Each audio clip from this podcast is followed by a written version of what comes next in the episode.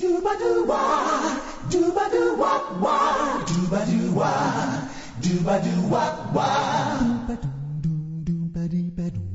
Hey baby, I hear the blues are calling, toss salads and scrambled eggs. Okay, Rory, you ready for it? Here it comes. And maybe I seem a bit From Twitter and other places, but I saw this one on Twitter. My favorite Seattle nickname Americanos. I kind of like it. It's a jokey one, but I kind of like it. I like the cranes. The Cranes. Yeah. Okay, I'm doing this blind, but I've heard Elliotte Friedman reference the Krakens a couple times. hmm I didn't look it up. Kraken's a bird? Is it a bird? I thought it was a large sea monster, a huge, huge sea monster. Okay, Yeah. there you go. I clearly don't know my uh, Seattle mythology, sea Yeah. mythology uh, well enough. But in all like, seriousness, give me the emeralds. I want the good. emeralds. I think you could have a really uh, Emeralds nice is good. logo. I think you could have some sharp colors. The only thing is that with Vancouver having green and that blue color Yeah. and Dallas having the bright green, I don't know what color scheme Seattle is necessarily going to use. Like you're going to use the same color or something close to what your top rival is going to Green's be. in there. But Green's you're the Emerald city, city. You have to use green. What do you think of Sockeye? Could you call a team Sockeyes? Because it does have a distinctly sock 'em in the mouth Yeah. hockey feel. It's You know- very Seattle. It's very C. It comes off to me as very minor league baseball. Yeah, that's Yeah. true. Yeah. Well, whatever it is, we are welcoming the 32nd franchise to the NHL, and we absolutely want to carve out some time to kick off this edition of Tape to Tape to talk about Seattle. Also, going to look at a couple really, really, really good American right wingers and think about what might be in the near future for Phil Kessel and maybe even Patrick Kane. I think in one case we, we do know what's in the near future, but we're going to theorize and have some fun anyways. And then to close out this pod, I was recently in Montreal, always a great place to spend a weekend, spend a hockey weekend. And while I was there, I sat down with Sportsnet's own Eric Engels and friends. We went deep on the Canadiens. We really nerded out, got to uh, some players who have made a huge difference for the Canadiens, talked about the perception of management, where the team is, 30,000 foot view, and, and went quite granular, even with some guys who have been in and out of the lineup and what their future might be with the team. So make sure, especially if you're a Habs person, stick around for that conversation with Eric at the end. But Rory, you were all over expansion. We all knew it was coming. Just give me your thoughts on the NHL going to an even 32 for 2021. 2021 22. 2021 22. Yes. Sorry, that's it's right. a tongue twister. That's right. um, well, this is where it was going to go, right? Everybody saw this coming from a mile away, and it kind of closes the door on Quebec City for the time being, which is Poor, sad. The poor old relocation uh, Yeah. spot, right? It's got it's clearly designated for that. And I think there was a time we thought maybe Carolina, maybe Florida, Yeah. but that's those ships have probably sailed. yeah, for now at least. You never know. You never know. It could still But maybe the up. Tampa Rays will still become Yeah. the Expos. We'll see. That's right. If you build it, they may not come. They, that arena is still sitting there. Um, look, like the NHL pretty much wanted Seattle in at the same time as Vegas. So this is no surprise that we're getting a team up there finally into the American Pacific Northwest. You got a nice geographical rival for the Vancouver Canucks now. Obviously, the Battle of Alberta is its own thing, so now Vancouver can have their own team. Does this mean there's 20% less hate for Toronto and Vancouver now? They can No. redirect it? No, absolutely not. Uh, and it's just going to be fascinating to see the whole expansion draft and the repercussions from that again because Vegas has set the bar of expectations what a wild so high, precedent. right? What a wild precedent. Just, just absolutely amazing. And, and you know, teams, the other teams are going to have learned something from that whole experience. Or do they trade differently to set up their rosters a little differently? You know, do they, do they swap draft picks with each other to uh, protect guys and not leave so many players open to uh, Seattle? Or what does Seattle learn from what Vegas did? Obviously, the idea of getting a good coach like Vegas did with Jerry Gallant, maybe there's already one there in Dave Tippett. He's kind of left the door open, but he hasn't committed to being the new coach either. Um, you definitely want a, a top notch coach to start off with there, but. Um, it's going to be really neat because you can't even project who's going to be available three years from now. The whole league is going to look completely different. The division that they're going to be playing out of is the weakest in the league right now, arguably the Pacific.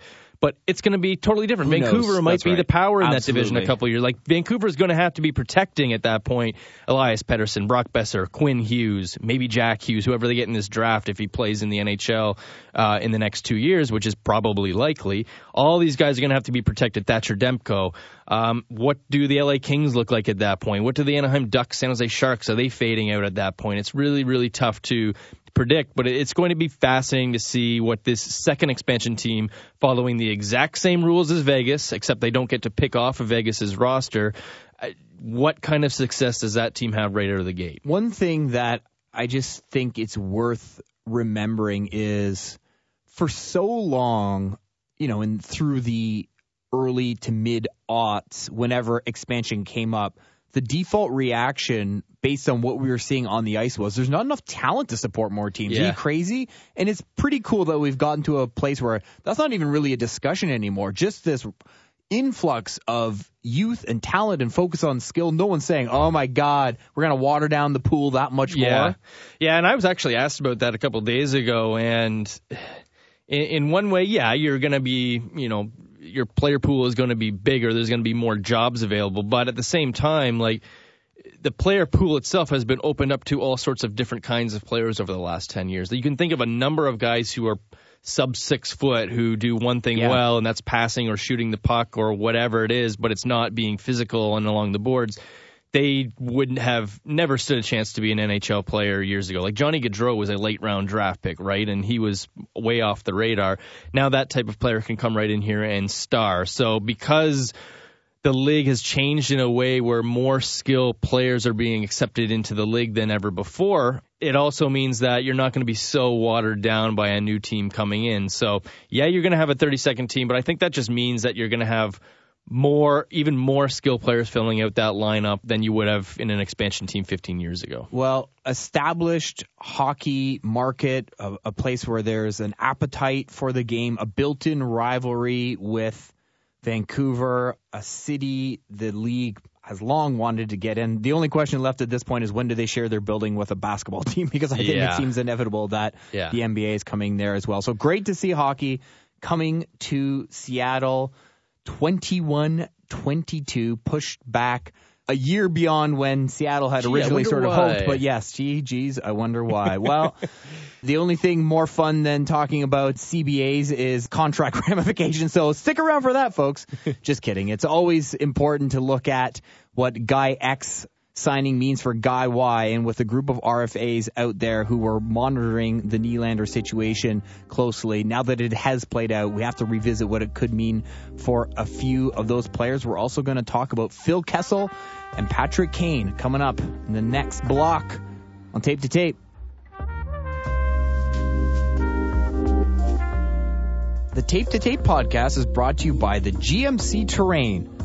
With cargo space that'll fit the entire family's hockey bags and available all wheel drive to keep them safe on icy roads, the GMC Terrain is the compact SUV thoughtfully designed with you in mind.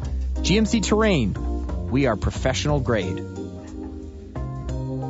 If I told you in September this was going to be the number, or this is what they're going to get to, would the Nylander camp have agreed to it in September, and would Dubas have agreed to it in September? Probably not. You know, I, I do think that this is a little bit outside of what the Leafs thought they could get him for. You know, not significantly so, but you know they held firm on 6.5 million for for quite a long time. You know, maybe thought they would get to the Pastrnak deal at 6.67, but you know I don't think 6.96 where they ended up would have been something they would have just taken out of hand. And, and I think the reason it took so long is that you know I doubt the Nylander camp would have taken that either. I mean, they were in the eights for you know into October, into the season for sure. Rory, we have mercifully been able to stop speculating about the future of William Nylander. His future is blue and white after all. But what does the future hold, do you think, for some of these very, very good hockey players who are soon to be in the same RFA situation as Nylander was coming out of their entry level deal? So this is a storyline we're going to be talking about right up through next summer probably because this is a Until the next holdout. Yeah, until the next one. Yeah, this crop of RFAs is is really going to change the market in some big ways. I think because there's a lot of big big names. Obviously, you're going to set the tone here, but the way you have to look at it from a comparables perspective is not directly at somebody else's AAV. So, for example, people, uh, some people in Toronto were really upset, confused. How could William Nylander get paid an AAV higher than what David Pastrnak is getting? And, and the reality is that David Pastrnak signed that contract against a smaller cap hit. So his percentage against the cap at the time was bigger than what William Nylander's is going to be when it really comes into play next year. This this year's a little bit of a, a it's a bit of an anomaly because he was a late signing. Um, but it, it's still it's so interesting. So like at the top of the heap, you have Connor McDavid. He signed for 16.67 percent against the cap, which was a 12.5 uh, million dollar AAV. Even if you assume that Auston Matthews is going to sign for less of a percentage than Connor McDavid, I think it's very reasonable to expect that he's also going to get $12.5 million uh, against the cap. That's a, a smaller percentage uh, than what McDavid would have done, but it's still higher than some of these other guys. The next tier after that would be Jack Eichel, who signed for 13.3% against the salary cap, which would be $11 million against an $83 million salary cap. And some people are wondering, well, can Mitch Marner get Jack Eichel money and all this stuff? And thinking he's equal to $10 million, which is what Jack Eichel currently gets on his AAV. And for me, it's hard to see Marner getting that kind of money because what do Connor McDavid and Jack Eichel have in common? They're both centers, and you don't. You have to go down a little bit further to start getting to the wingers. And you know the benchmark for uh, the one side is Johnny Gaudreau, who signed for 9.2 percent against the salary cap, which would equal 7.7 million dollars against an 83 million dollar uh, salary cap. David Pastrnak is another interesting one, 8.9%. He signed against his cap, which would equal $7.4 million against the cap. I mean, that's a long way to fall. So, like, how does, not just Mitch Marner, how does Patrick Laine fit into this? The only guy you could remotely compare to Patrick Laine would be Alex Ovechkin, who signed a 13 year contract before they clamped down on those which was a percentage a little bit higher than even Connor McDavid signed for. So Patrick Laine probably isn't going to get that kind of money. Mikko Rantanen, currently leading the NHL in scoring, also a winger. How does he fit into all this? Like, is he closer to, you know, Taylor Hall signed for 10% against the cap, which would be $8.3 million? Or is it more Nikita Kucherov, who, unlike these other guys, he signed a bridge deal and then he's not going to sign he's not going to go into his long-term deal until next season which is going to count for 11.95% against the cap the day he signed it. If you were to sign that kind of money like you're talking huge huge money for a guy against an 83 million dollar salary cap. Maybe that's where Patrick Laine fits in. That's certainly I think where Mitch Marner would fit in because Kucherov left some money on the table, so it kind of throws this whole thing off off track a little bit. But it- it's just fascinating to me that you think, oh, these guys are going to get paid ten million dollars, eleven million dollars, when really, when you look at the percentages, the only guys that you could compare those levels of of AAV to on an eighty three million dollar salary cap are the high end centers who have already signed. So because so many of these guys in this RFA class next year are wingers they're just going to shift the the whole market completely, and it's just going to be interesting to see where they end up and where they end up compared to the centers who have already signed. You know who was a really good player who did not sign a second contract with the team that drafted him? Old Philly Kessel. Traded to the Leafs because Yeah. he wasn't going to sign a new deal with the Bruins. Subsequently traded to Pittsburgh. You may remember him playing a huge role in the Penguins winning back-to-back cups. If Pittsburgh was to make a move because we know the Penguins are trying they're trying to win Stanley Cups with Have Crosby and, and Malkin. Yeah. There's a couple teams out west that kind of offer a little intrigue, maybe make a little sense match wise. We're doing fake trade on the fly. It's not real fake trade. It's fake trade on the fly. Yes. I mean, there's, yeah, a few really interesting teams. The one that jumped out at me was Minnesota. Um, a, Phil Kessel is from Minnesota, and he's going to have some control over where he goes with his uh, trade clause that's in there. So I think he would be probably open to going back home. Why not? I mean, Minnesota's window isn't closed. And the thing that Minnesota has here that not a lot of other teams have is a fair amount of depth. Like they could give Pittsburgh back a couple of NHL players because you're not assuming that that Pittsburgh is going to trade Kessel for Futures. a first round pick and a prospect or something like that. Like you are still trying to get the Stanley Cup, and that's what Minnesota can offer you. If they can do something around Charlie Coyle, you know, Nino Niederreiter has lost a lot of value and gets paid too much money, five point two five million dollars against the salary cap. But would they take both of those players? And now Minnesota has a second line right winger and Phil Kessel alongside Mikko Koivu and Zach Parise probably shortens their window a little bit because they get older. Pittsburgh gets a little bit more depth. You put one of those guys with Sidney Crosby or Evgeny Malkin, you assume they're going to catch fire and, and be pretty productive players more so than they are in Minnesota. Do you have to go a little bit deeper? Is it a Jordan Greenway, a little bit of a younger player? Whatever it is, like Minnesota has NHL caliber options and multiple ones that they could send back to Pittsburgh to help them fill out their depth, which Yeah. is really what they're getting It, at. it, feels like if they move Kessel, it'd be a one for three kind of thing. Yeah, and Jim Rutherford, the GM for the Penguins, has talked about, um, and even before the the trades he's already made, is uh, his stars are scoring, and he's not concerned with those guys. It's everybody else outside of Malkin Crosby and Kessel. No one is being productive, and that's really hurting this team right now. Which leaves me puzzled why you would then trade Phil Kessel, who is one of your more productive players. But if you are getting back two or three guys who are going to be good complements alongside one of your two big centers and can score at a reasonable rate and you can and you like I said you have two or three of those guys then maybe it spreads it out enough but I don't know I'm just I'm just really confused why they'd be looking to move Kessel it would really have to be the right deal Uh, Phil, I think there's a lot of people who still have a, a soft spot for a guy. It just uh, just kind of gives it to you straight, old Philly Kessel. Um, and hey, man, don't ever question the guy's offensive ability because No. he knows what he's doing out there. So does Pat Kane. And look, Rory, this isn't an actual conversation unless acknowledge that we we understand the Blackhawks are still trying to figure out a way to win with this core they have. Um, you know, the pretty big trade I would say, getting Perlini and Strome for Nick Schmaltz. But at some point, if things don't pick up, I mean, we're talking about a team that's creeping toward the absolute bottom of the barrel in the Western Conference. I mean, you're looking at a guy in Kane who's 30 years old. Um, I think there was a time when, when he and Toews signed those matching uh, $10.5 million deals that, um, you know, the people, their hair was blown back a little bit. But, I mean, you look at what Pat Kane gives you. He's still giving you over a point per game. He's still absolutely one of the most lethal guys on the attack. He he just turned 30 in November. Mm-hmm. He's actually only signed up for four more seasons after this. So I mean, you know, he's going to be 34 years old. You would expect a good player all the way through there.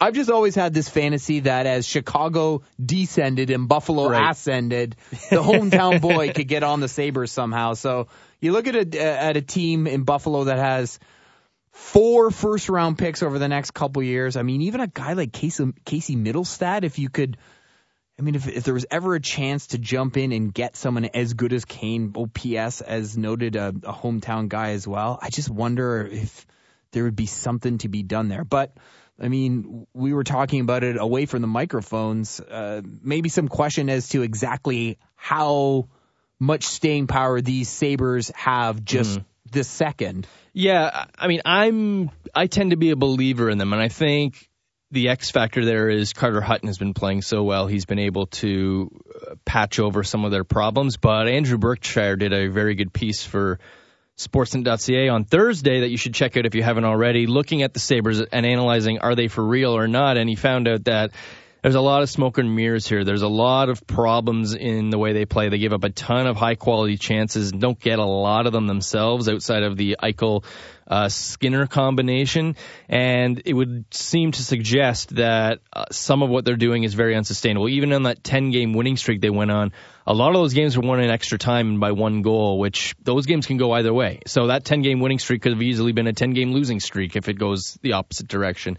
I wouldn't go for Kane if I was them, especially No? considering the price tag I assume it would take, which would be pretty hefty, because I would worry about doing something the Ottawa Senators did, which was that Matt Duchene trade where you trade out a bunch of futures and then a year on you're like, oh, we're not that far along. Yeah, you jump the gun a little bit, and they seem to overlook some of these signs that maybe they weren't as good as they were the year they made it to the Eastern Conference Final. They were the only team that year that came into the playoffs allowing more goals than they had scored.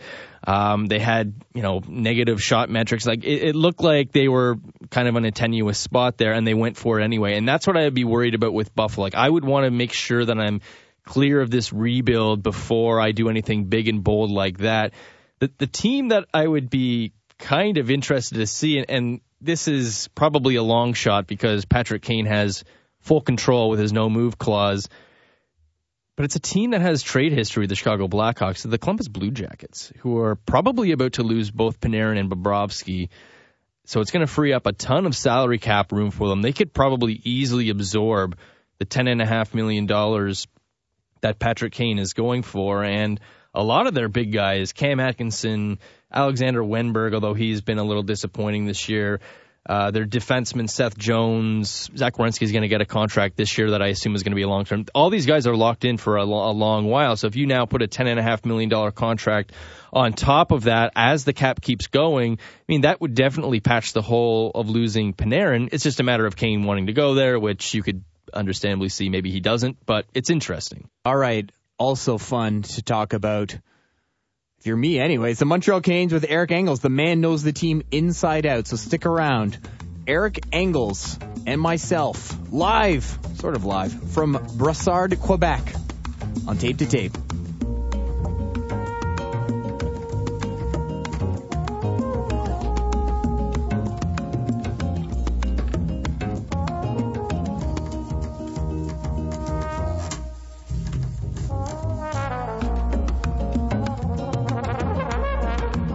Looking to stream over 500 NHL games blackout free? Sportsnet Now is the product for you. Available to anyone over the internet, Sportsnet Now gives you 24 7 access to Sportsnet's channels, including content not available on TV. You can stream on the go or at home on your big screen from the most popular devices, including smartphones and tablets, Apple TV, Xbox, PlayStation, and Chromecast. Sign up for as long as you want and cancel whenever you'd like. You can also stream the NBA, MLB, Premier League, all your favorite Sportsnet original programming, and more. Visit snnow.ca for more details. Welcome back to Tape to Tape. As noted, I was in Montreal watching the Canadiens last weekend and had the opportunity to, number one, eat with Eric Engels, which is always great. The man is a foodie. The last two times I've been to the city, he's taken me to great places, a French bistro once, went to a great lunch spot, had some amazing rotisserie chicken. So shout out to Engels, who is uh, an amazing tour guide that way. But of course, He's also a guy who knows the Canadiens inside out, and we wanted to take the opportunity while I was there to sit down and really just go deep on the team. So the Friday before the Canadiens played two weekend games against the Rangers and Sharks, we sat down at uh, Brossard, the team's uh, training facility right before practice to talk about a whole bunch of things, big picture, uh, some more focused stuff. Uh, just to give you an idea, friends, we talked about Nikita Scherbak, who never played a game for the Canadiens this year, and that was the day before he actually got waived and picked up by the LA Kings. So just keep that in uh, in mind when you're listening to it. We did record it one week ago, but uh, everything stands up. And if you're interested in the Canadiens, you definitely want to hear what Eric has to say about an assortment of things. So, without further ado, here is my conversation with Sportsnet's Eric Engels. Okay, Eric, right off the hop, correct me if I'm wrong. You picked Montreal as your preseason surprise club. Why was that? Well, I had an inclination that they might uh, defy the odds with their start to the season. I think they knew how important that was going to be, and I also had the value of watching them every day in training camp before making that prediction. And what I saw from very early on, even from day one, was the commitment level that this team had to playing as a team and employing the system that Claude Julien had designed for them with the help of Dominique Ducharme and Luke Richardson and Kirk Muller. You know, like this is a team that obviously doesn't have although I think they're defying that too. Some of the high end talent that we see on other teams, or at least the depth of that high end talent, like Toronto has. Uh, you know, I, I don't think any team really necessarily compares to them up front.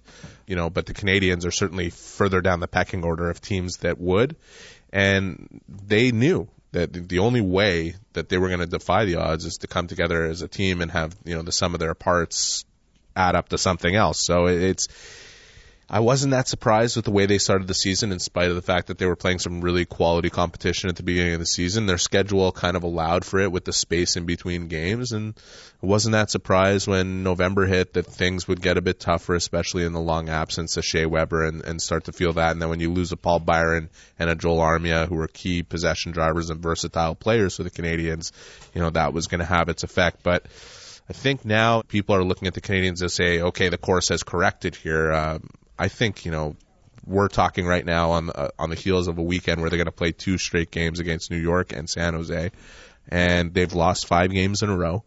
But over the last four, they've played really good hockey, and they just you know they had 93 shot attempts against uh, the best possession team in the league in Carolina, and lost 2-1 with 49 shots on Curtis McElhinney. So it's not like they're playing bad, and now Weber's back, and Price is stabilized. So I think let's see how they handle the adversity before we start making proclamations about who they really are. So this puts us in interesting territory, and you've been writing about this recently because before the season, even though people were loath to use the word rebuild, as is kind of the case in every NHL city, there was a not necessarily people. Maybe Marc Bergevin Sure. was loath to use that word, but, they yeah. were acknowledging this was, you know, youth was the focus. And now here we are. As you said, team starts better than expected without the benefit of Price being himself for much of that time, without Shea Weber at all. Where are they now in terms of a willingness to say, hey, you know what? We're in this. In this league now, things change so fast. We didn't necessarily think we'd be here. Could you see a scenario where they do go out and maybe give up something to get something that helps them right now? Yeah, you look at how competitive they've been, and the temptation is going to be there for Marc Bergevin. That temptation is real. I spoke to Marc Bergevin at the beginning of the season. You know, he was adamant. I did an interview with him, an exclusive for Sportsnet.ca, where he really opened up about not only himself but the way he views the team and some of the decisions he made that had had them going in the direction uh, that they're going in. And he he was adamant that in spite of how focused they are on the team's future and securing that, his expectations were that they'll make the playoffs this year. And you talk to all the players in their room, that was their expectation too. And certainly you look at the way Claude Julien is coaching this team, he that's what he's angling for. That's his job.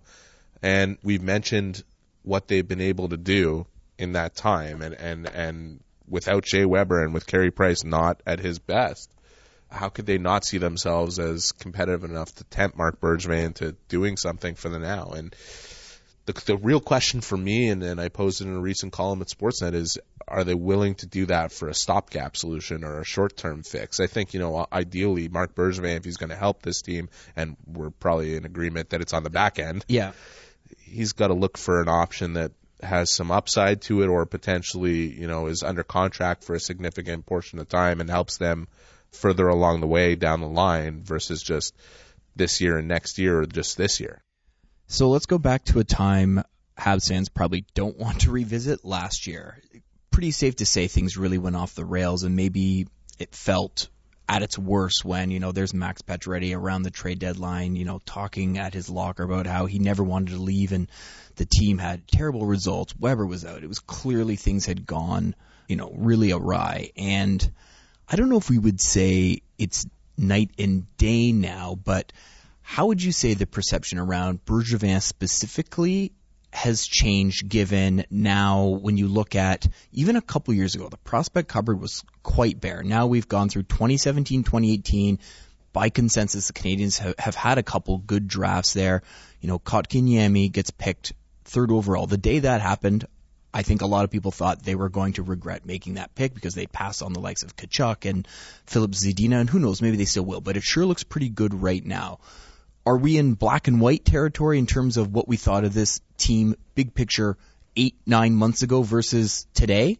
Well, I, you know, I want to tackle the most relevant question you asked there, which is about Bergevin, because prior to this season, I think the um, the level of trust in his ability was as low as I've ever seen for like going back to Pierre Gauthier managing this team in the dark hours of Mike 2012 Himmler or getting whatever. traded in game. Yeah, I mean, faith in management was about as low as could be, and expectations for the team coming into the season were as low as I've seen them in not only 12 years of covering the Canadiens, but my lifetime as a 35 year old living in Montreal. It was just the expectation was this team was messed up beyond repair last year, and not much was done to solve the issues. Well, if Marc Bergevin had his worst summer as general manager in 2017, and I don't even think there's a debate about that with the moves he made, you know, Karl Alzner being in, in Laval in the AHL right now is evidence to the point. 2018, the summer that he had was spectacular. The move that he made and the day that it was made, June 15th, Alex Galchenyuk for Max Domi, the fans were apoplectic about the Canadiens giving up on Galchenyuk and feeling that they mismanaged him while he was here, and that you know here's a an established 30 goal scorer being traded for a guy with a career high of 36 goals. I was really happy to be a voice of dissent uh, on that whole thing. Looking good right now. I like it comes with uh, knowing the players and knowing who they are, not just who they are. Uh, I don't want to indict Alex Galchenyuk's character, you know, in saying this, but like you need to evaluate the whole picture, not just the player and their talent. Max Domi, for whatever reason, felt that he was going to do really well in a market like this, and everybody around Max Domi felt he was going to do really well in a market like this. And I was of that opinion in speaking to the people who were around Max Domi. The first thing I did when that trade was made was call Shane Doan. And if there's anybody who knows Max Domi well and saw him in, in Arizona for all those years and played with him and understood the qualities of the player, it was him. And he said a couple things in that interview that we ran the day after Galchenyuk was traded for Domi that, that really reaffirmed in my mind that the Canadiens were going to potentially win this trade. Now it's early. We don't know where it's going to go, but Max Domi is a point of game player with the Montreal Canadiens and at center. And right now, uh, there's conversation in Arizona about Alex Galchenyuk moving to the wing now that they've acquired Nick Schmaltz in a deal. So that's one big check in Bergevin's box. Another is the Pacioretty trade. The Pacioretty trade, which never should have been a win for the Canadiens, considering how public the nature of that situation was and How long it went through the summer. And yeah, I mean, Marc Bergevin was in a terrible spot to get a, a better return than what he was giving up in an established perennial 30 goal scorer. And you know, Nick Suzuki was a was a great ad. It, it adds to that depth picture that you were mentioning. Kotkaniemi, Ryan Poehling coming up at center. Nick Suzuki potentially is an option there, but might be relegated to the wing because the depth at center has become that much greater with Domi in the fold. So, you know, you look at that, wow. And then Thomas Tatar is being paid by Las Vegas to play for the Montreal Canadiens as a throw into this deal that also included a 2019 second round pick, which gives the Canadian 10 picks in the draft. I mean, that deal was a magic trick. It was a magic trick. And Tatar on his own, with his production so far this year, has basically made it a clean win for the Canadian. It was a win when they got Suzuki in the second round pick, but now with Tatar outperforming Pacioretty in virtually every category, and with the way the Canadiens started their season, how could you not say this this is a total turnaround for Bergevin? And the way the fans perceive him now because of it, well, let's just say he's in a much better place than where he was at in September. All right, let's zone in on a few guys. We're going to nerd out a little here, but hopefully the Habs fans will stick with us. Uh, we've been talking a bit about the D, so I'll start there. Victor Mete, Noah Juulsen. What do you think are the long term, you know, two, three year down the road hopes for these guys? Are we talking, you know, Mete because of the way he moves? Are we talking first pair? That's the hope? Or is he more of a, you know, within the top four? And where do you see Juulsen long term? Yeah, I think Victor Mete right now, you know, like the first six, seven, eight games of the season, he really struggled. Uh, you know, he was on for a lot of five on five goals against. I think that was a statistic that was brought up frequently as people analyzed his play. His play stabilized significantly. Uh, and then, you know, he got relegated to third pairing minutes and some of the warts in his game, just a natural fact of him being small and being 20 years old, you know, not fully physically matured yet, they were apparent. You know, he's the way Claude Julien put it before Mete was sent to Laval is if he's going to mostly focus on containing, that doesn't work well for in zone coverage. You know, they want him to be aggressive, stick on puck, anticipating the play and getting there first with his speed so that he can front players and he can break up plays and start the puck going the other way because he has that ability, he has all those abilities. Needs to go find confidence at the American Hockey League level and bring it back so he can be trusted in a bigger role. Top end, I think Victor Mete could be a really good number three defenseman. And if he has to be a number two, well, then, you know, it sure helps playing with Shea Weber. Yeah, it might depend who he's paired with, right? Yeah. you know, you look at Noah Juulsen, solid defensively, won't give you much offensive contribution, skates well, moves the puck well, uh, shoots the puck well, very physical, block shots. You know, you could see Mete and Juulsen being the future number three and number four of this team. Uh, and they're not far off from being that. You know, they may be in those roles and out of place with the depth that the Canadiens have on defense by the end of this season. But inevitably, the more experience they gain in that role, they will grow into it. And that, that I think is where both those players project. And it's interesting. We started training camp and they were a pairing here. And it wouldn't surprise me if they were a pairing down the line if the Canadiens could bolster their depth between now and the trade deadline, potentially on the third pair. And, and over time, they can make a, a pretty good second pair for this team. couple guys on the fringe for sure, but I think there's still interest in these players. One is Charles Hudon, who's been scratched a few times now. Um, some bodies coming back from Montreal. Uh, do you think he is a Canadian for a number of years to come? And also, I still think there's interest in Nikita Scherbak because he was a first round selection in 2014. Is there a future for that guy with the Montreal Canadiens? Well, let's deal with the first guy because he's probably the most polarizing player in the in the Canadiens fan base in the sense that he's got talent. Biggest misconception about him is that he's fast. Um, he's not. You know, for a player his size, you would think that speed would be the biggest element that would get him around the ice and enable him to be at this level. The fact that he has good hockey sense and great skills and great offensive instincts allows him to navigate that he's not as fast as he could be. Uh, it's something he needs to work on. I think it would be a, a, an element that would allow him to stay in the lineup more often than not. He's polarizing in the sense that Canadiens fans obsess over the fourth line of the team and feel that they'd rather have a scoring punch on that line versus uh, a Nick Deslauriers or a Michael Chaput or a, a Kenny Agostino. You know, Claude Julien looks for an identity with his fourth line, which is that he wants them to play in the offensive zone as much as possible in terms of keeping good talent hemmed into their own end with a strong forecheck and a cycle. And and right now he's found that identity with those three players I just mentioned. And the idea that Charles Hudon is a better option for that line doesn't wash with me. Uh, if Charles Hudon is going to play, it should be around your third line where you still have that scoring kind of edge and that's what you're looking for. And right now he's playing with Artturi Lehkonen and Jesperi Kotkaniemi. The problem for Charlie Hudon is that Paul Byron's a better option and Paul Byron, who's been out for the last month with an injury, is coming back, and he will definitely be back. And no one's going to argue that Charlie Dolan is going to be a better option for those lines. Now, what will happen is they'll start arguing that he's a better option for a line with Max Domi and Jonathan Drouin than Andrew Shaw is, but I disagree with that too. Andrew Shaw is a guy who's going to dig out pucks and do a lot of the dirty work and be the guy in front of the net, and that's where you score goals. And he's got eight of them already the, as of the time of this recording. So, you know, Charlie Hudon, his future in Montreal is questionable, uh, and it really comes down to the fact that most teams, if they're dressing a, a third or fourth line, they really have to, if he's not scoring, they really have to question what he's doing. Even if you're scoring 20 goals, you're scoring in 20 games of an 82 game season, uh, or maybe even less.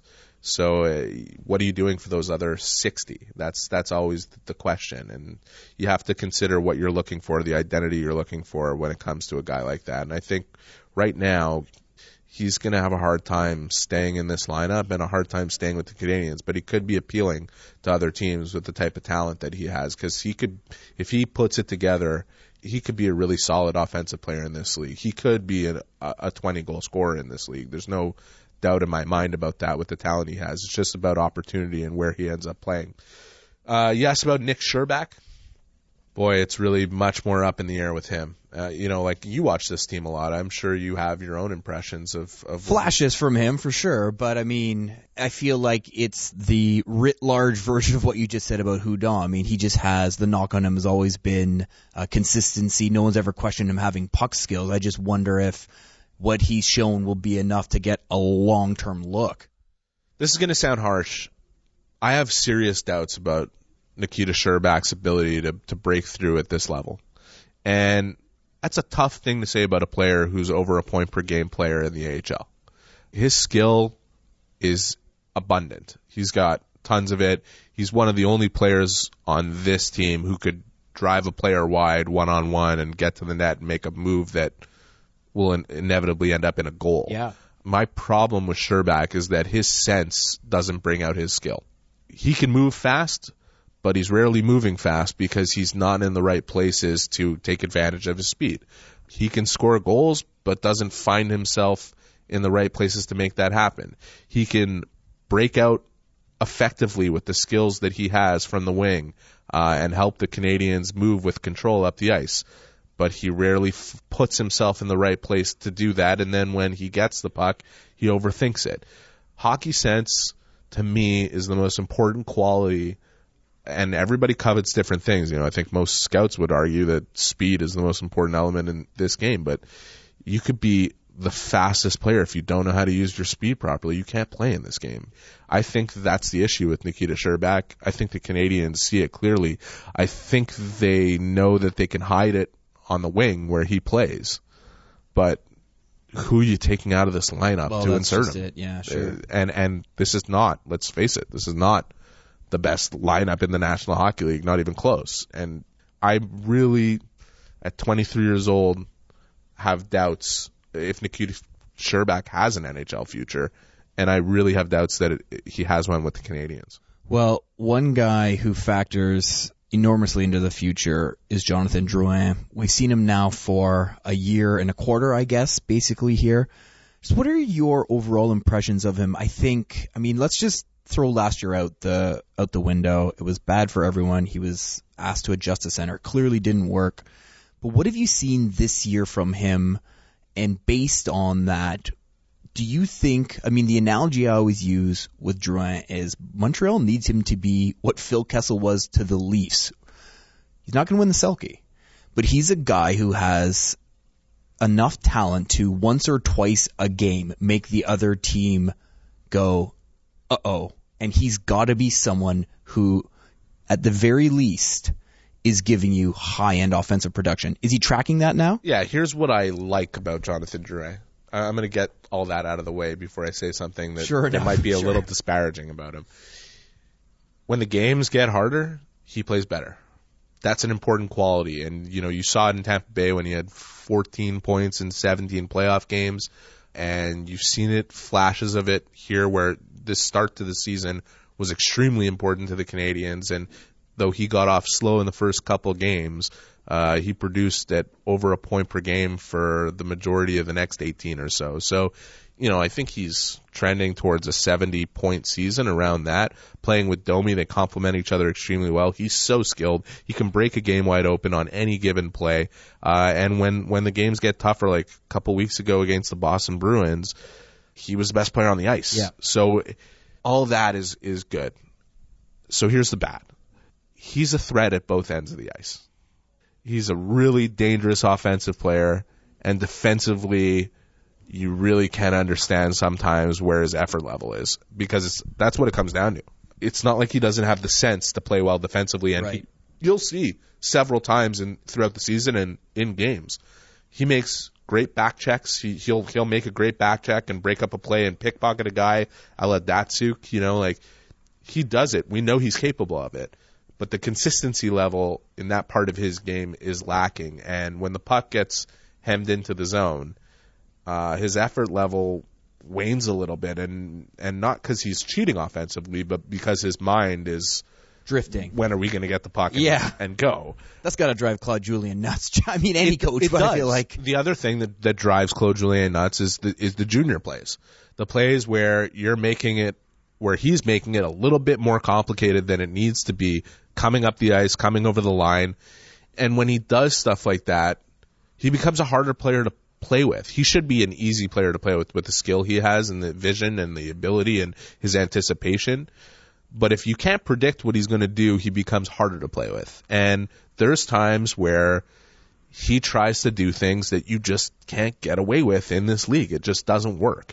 That said, you know, he knows what his ability is more than anybody else does, not the scouts or the coaches or anybody. He knows what he's capable of doing. And he's a guy that if you get to know him, he's a great guy, by the way. And I think loves being here. He loves being here, and he's the biggest hockey nerd you will ever meet. If if Milan Lucic studies the game intently, if uh, like Mark Scheifele. there are a lot of players who are not sitting at home watching hockey on a nightly basis when they play it.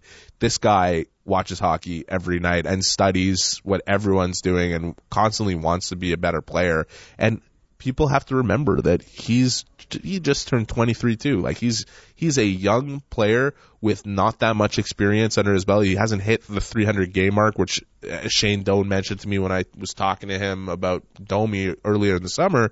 You know, the 300 game mark is that mark where you finally understand everything it means to be a pro. And that's why he felt that Domi was going to break out in Montreal at 222 games. These 80 games would be pivotal in, in letting us know what kind of player Domi was going to be. If he was going to be the guy who struggled with nine goals two straight seasons after a great 18 goal, 60 plus point rookie season with Arizona, or was he going to be the guy that we're seeing in Montreal right now? And I think I think we have the answer. Like we have the answer on that. And Drouin is not there yet in terms of his experience, but we're seeing a much better version than what we saw a year ago, which you're right should be thrown out given the expectations and and the unfairness of being thrown to the wolves up the middle with, on a team that was awful. Yeah. He has that potential to be a better player and he has the drive to make himself better, but it's clear there are areas where he needs to improve and potentially he may not be able to overcome all of his faults. Mr. Engels, this has been fun. Thanks so much. Oh, always a pleasure. So, Rory, curious to get your take.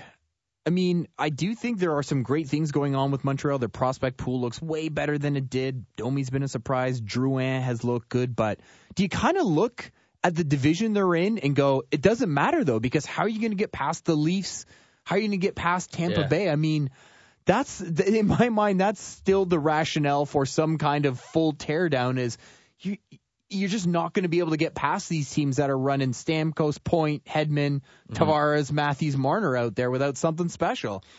Yeah, I mean, look at the Boston Bruins right now. They've been decimated by injuries, and they're still ahead of the Montreal Canadiens in, in. the standings. Uh, so when they get fully healthy, look out. And if if Buffalo actually is for real, it's really Michael hard to see a Dolan, those are serious, for serious sure. studs. Yeah, for sure. And uh, it, it's I don't know how they're going to win a playoff series. Maybe the best thing for them to do is to get that first wild card, and then maybe you play the top team in the Metro. I mean, at least that's a an easier path through Yeah. the first round potentially if you're playing Washington or Columbus or. Maybe something happens with Pittsburgh and Who they knows? surge and they get it. Who knows? We'll see. Um, but as for getting any further than that, uh, I, I I don't know how you do that. I don't know how you envision that. Maybe a former Hawks management team member, Marc Bergevin should be traded Sure. for Pat Kane. hey, you know what? And maybe maybe Carey Price just finds Comes himself back, for a couple of weeks and anything can happen. I, I definitely wouldn't bet against the next five years of Price still being very, very, very elite. Well, we hope you enjoyed this edition of Tape to Tape. Don't forget, you can always check out the podcast on Sportsnet, subscribe in iTunes. It's December, friends, so stay tuned. We're going to have some World Junior chat, tell you what prospects fans of Canadian teams should be keeping an eye out for at the WJC and just about time for some bold 2019 predictions. So all that stuff coming up in the next few weeks. Check out Rory Boylen on Twitter at Rory Boylen, myself at Dixon on Sports, and check back next week for more glass rattling hockey action on Tape to Tape. Memorize these funny place names. Walla Walla, Keokuk, Cucamonga, Seattle. Stop it, you're killing me. Seattle. Jackie.